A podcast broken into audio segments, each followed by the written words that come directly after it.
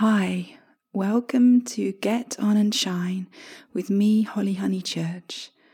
It's been ages and months and ages since I've done a talky podcast, and I just wanted to say hi. Hi, everyone. I hope life is easy and happy and sunny, really sunny. it's lovely when the sun comes out. It's lovely when I get to walk under blossom trees. The heavy blossom is gorgeous and light and creamy. Sometimes it smells of vanilla. Sometimes it smells of sweet cream. It makes my day that bit brighter. I'm here saying hi I've been thinking about what to say. I just had a dance. Just one song, 12 minutes. It's a beautiful song by Shantala. I will leave it in the notes of this podcast. It is it's incredible. It starts very slow and I I haven't danced in quite a long time. I've been walking every day, but not dancing. Um, there's something very different when you dance compared to when you walk for your exercise. I've just realized that having danced just now. It made me move. I just felt free, you know. You can't kind of, well, you can, but there's still some sort of self consciousness about dancing down the street. As much as in my fantasy, I would like to. So I just started moving and flowing. It was like the music was flowing into my blood and it felt amazing. 12 minutes starts off very, very slow, beautiful drums, and it get a lovely female vocalist. It gets faster and faster until there's a incredible flute solo which really takes took me high took me high. And yeah, I started thinking about what I wanted to say. And that was part of it. I'm going to talk about pre the epidemic, epidemic, pandemic, and post. So, pre is that we were house sitting weren't we? We were house sitting, but we decided to move to Glasgow. And we arrived at our Airbnb for a wonderful month, not knowing anything. a wonderful month of going around Glasgow. A little bit, not much. We had to buy big winter coats because it was so cold and windy. So we did it all in, like buckets full of rain every day. And then we found a place. We found our flat. And it's a beautiful flat. It's got lovely color scheme of deep blues, really deep dark blues, and then light blues as well. It's a real seascape. So we got to this place just in time.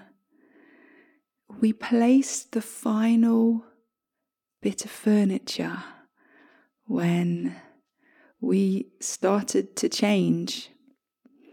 But first, before I tell you about the change, I just wanted to mention the dance floor in here. I was determined to have a wooden floor because it's quite hard to dance on carpet. It's because I wear shoes when I dance, so it's dancing in trainers on um, dancing on carpet and indoor trainers, it's it's difficult. So amazingly, we got a wonderful dance floor, wonderful smooth floor. I can spin and I can I seem to do this ice skating move. It's the only move I learned when I had a few ice skating lessons as a youngster. And I do it all the time on this floor, I notice. I can only do it on one leg, not the other one. Wow, I should try, shouldn't I? um, and it's it's a fun it's a fun move. So the dancing is is very special, and even though ironically, I haven't done that much of it. When I do do it, I'm always so happy. Yes. And just to mention about the flat that we're in, it's a one bedroom flat. It's very big. Um, in to the ceiling, it's very high ceilings. Um, the rooms are big. We're having to share an office space because it's a one bedroom. We were going to get two bedrooms and have a room each for our office, but that hasn't happened.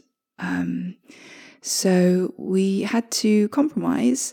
We did look at some two bedrooms, but as it turns out, I don't know if you've ever experienced a kitchen that hasn't got a window in it, but they're actually quite challenging. Um, and a lot of the two bedroom tenements around here have done just that. They were built as one bedrooms and then they've been converted so the kitchen becomes the second bedroom they take out this amazing cupboard space. You know, it's got all our extra stuff in it. Having a cupboard space in a one bedroom place is, is wonderful. It's brilliant. So they take that out and then they put a kitchen in that space instead. And we saw some really challenging places in beautiful blocks, but we realized this, we can't handle this. We've got to find a one bedroom place, perhaps, with a kitchen, with a window. It was quite a journey trying to find that, but we did in the end. We found the best one in the whole street with the most beautiful sash windows. You know, like we realized how much windows are important to us to be able to get to them, to be able to lift them up very easily and smoothly. On this house sitting adventure, we learnt a lot about design and what makes a habitable, easy place to live. Usually they're very uncluttered, which is what we've done here. There's no extra things. There's no extra things which haven't got a purpose. Everything has a purpose. So there are no trinkets or anything like that. It's it's quite fascinating, really, how how we've we've changed over time learning to get to grips with the city as well. Um, there are lots more sounds, lots more neighbours now. So I have a, a lady upstairs and one to our side. And yeah, there's neighbours everywhere. So it's all about a sense of community now. It's, yeah, it's really marvellous. There have been lots of nice interactions that we never had when house sitting because we were always on our own, really. So now we get to be around people, kind of.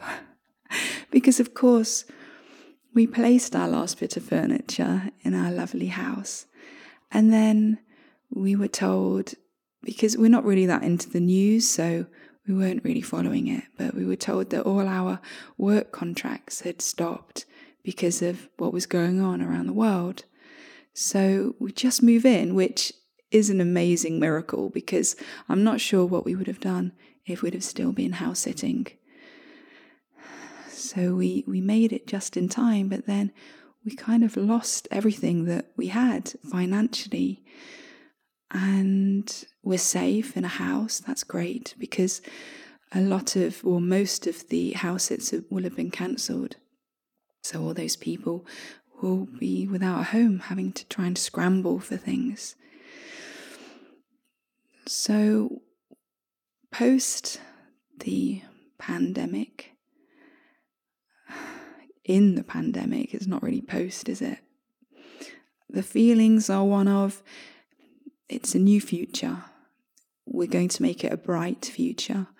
We're going to see what has happened as an opportunity to create something new, go on a new path, rather than having the same old support like 20 years plus. Let's see if we can make something even shinier and create products, create more creation, more opportunity, more support financially, um, but doing something that we really love. I was actually supposed to um, announce it at the beginning of the podcast, but I haven't. So basically, I'm creating a podcast for children. I'm in the final stages of getting some episodes ready, and everything is on track for the next couple of days. It's called Fun with Miss Honeychurch, and it's going to feature myself singing, reading stories, and hanging out with my three favorite friends the bunnies, Pickles, Pumpkin, and Peanut. So, if you've got kids who would love to hear lots of innocent, sweet things just to brighten their day a little bit more, then head on over to funwithmisshoneychurch.com eventually and it will all be live. I'll announce it anyway again. But yeah, just giving you the heads up that it's it's been a really exciting moment to start this and I've been able to start this because I'm stationary. I'm not house sitting and moving and unstable. It's a new period of instability now, but it's featuring bunnies, so yay. And we're looking at, yes, just taking this time to be introverted because we have to be, and just creating stuff that's in our heads from our imagination and all our ideas from the past. Simon, too. I wish we could meet more people. I wish we could be out and about. I am forever sending good wishes and praise and like complete admiration for those people who are facing frontline duties. So much love, so much happiness and relaxation and calmness and peace to them because they and the people who are poorly are all going through it. They're frightened, they're exhausted, they need a break and they can't have one. So, all power, all love, all support to you because it's not easy for any of us, but it's especially not easy for you in such an emergency. So I'm giving you a big hug and sending lots of angels to look out for you, look over you, every single one of you. And of course, it's not just them who have got a crazy, crazy, crazy situation. There are all different kinds of situations going on, new, new things that haven't happened before, and all of a sudden are stopped and pulled, the rug's pulled out from under you. Yeah, there's a lot of shock, that's for sure. Because it's not just our family, there's another family to support as well. And it's just, yeah, learning how to navigate this new territory with a calm heart and not just tumble into stress. So it's important not to live in fear. It's important to keep positive, keep spirits up because the moment we start being really afraid, it's it's just as bad as everything else going on as well. Just as bad as the physical, it's your emotional and mental well-being start to really go bad. I'm trying not to look at too much news. I think that's really not good for me. I'm trying to just create beautiful stuff every day. Just keep creating, keep creating to get through. Sometimes, very occasionally, and I like to think I will do it more. I listen to some lovely meditation. A favorite is Davidji He's brilliant, he's very balancing. And whenever I've done a meditation of his, I always come out feeling just a little bit calmer and able to process the world a bit better. I do tend to sleep in quite a lot now, and Simon, he does a meditation every morning. So I think that for some people, it could really help It's just 10 minutes, it's not very much. And although I don't take my own advice, maybe I should. but when I do them, actually, I tend to do them in the afternoon, just sitting in a chair, just eyes closed, just just listening to what he's got to say. And it, it really has helped. It helped because I, I seem to be getting stressed over just about everything. I was I had a worried look in my face, Simon said. And I was just sort of really on edge and nervous and very teary. And I did one of his meditations and something clicked inside and I was free of everything negative that seemed to come to me. I made this internal decision, which wasn't even that conscious, that what was the point in being worried over every single thing that you hear? Like, it's not a good place to be. So just, I guess you have to I let go a bit more. I didn't take things so personally. And I just, I stopped reacting to things which really didn't concern me or that I thought I can't change. And I started seeing everything in a positive framework. So I saw a door close, and that meant that another one was going to open. Rather than seeing the negative, to see everything as a new miracle and a new door to open and explore. A brand new opportunity always awaits.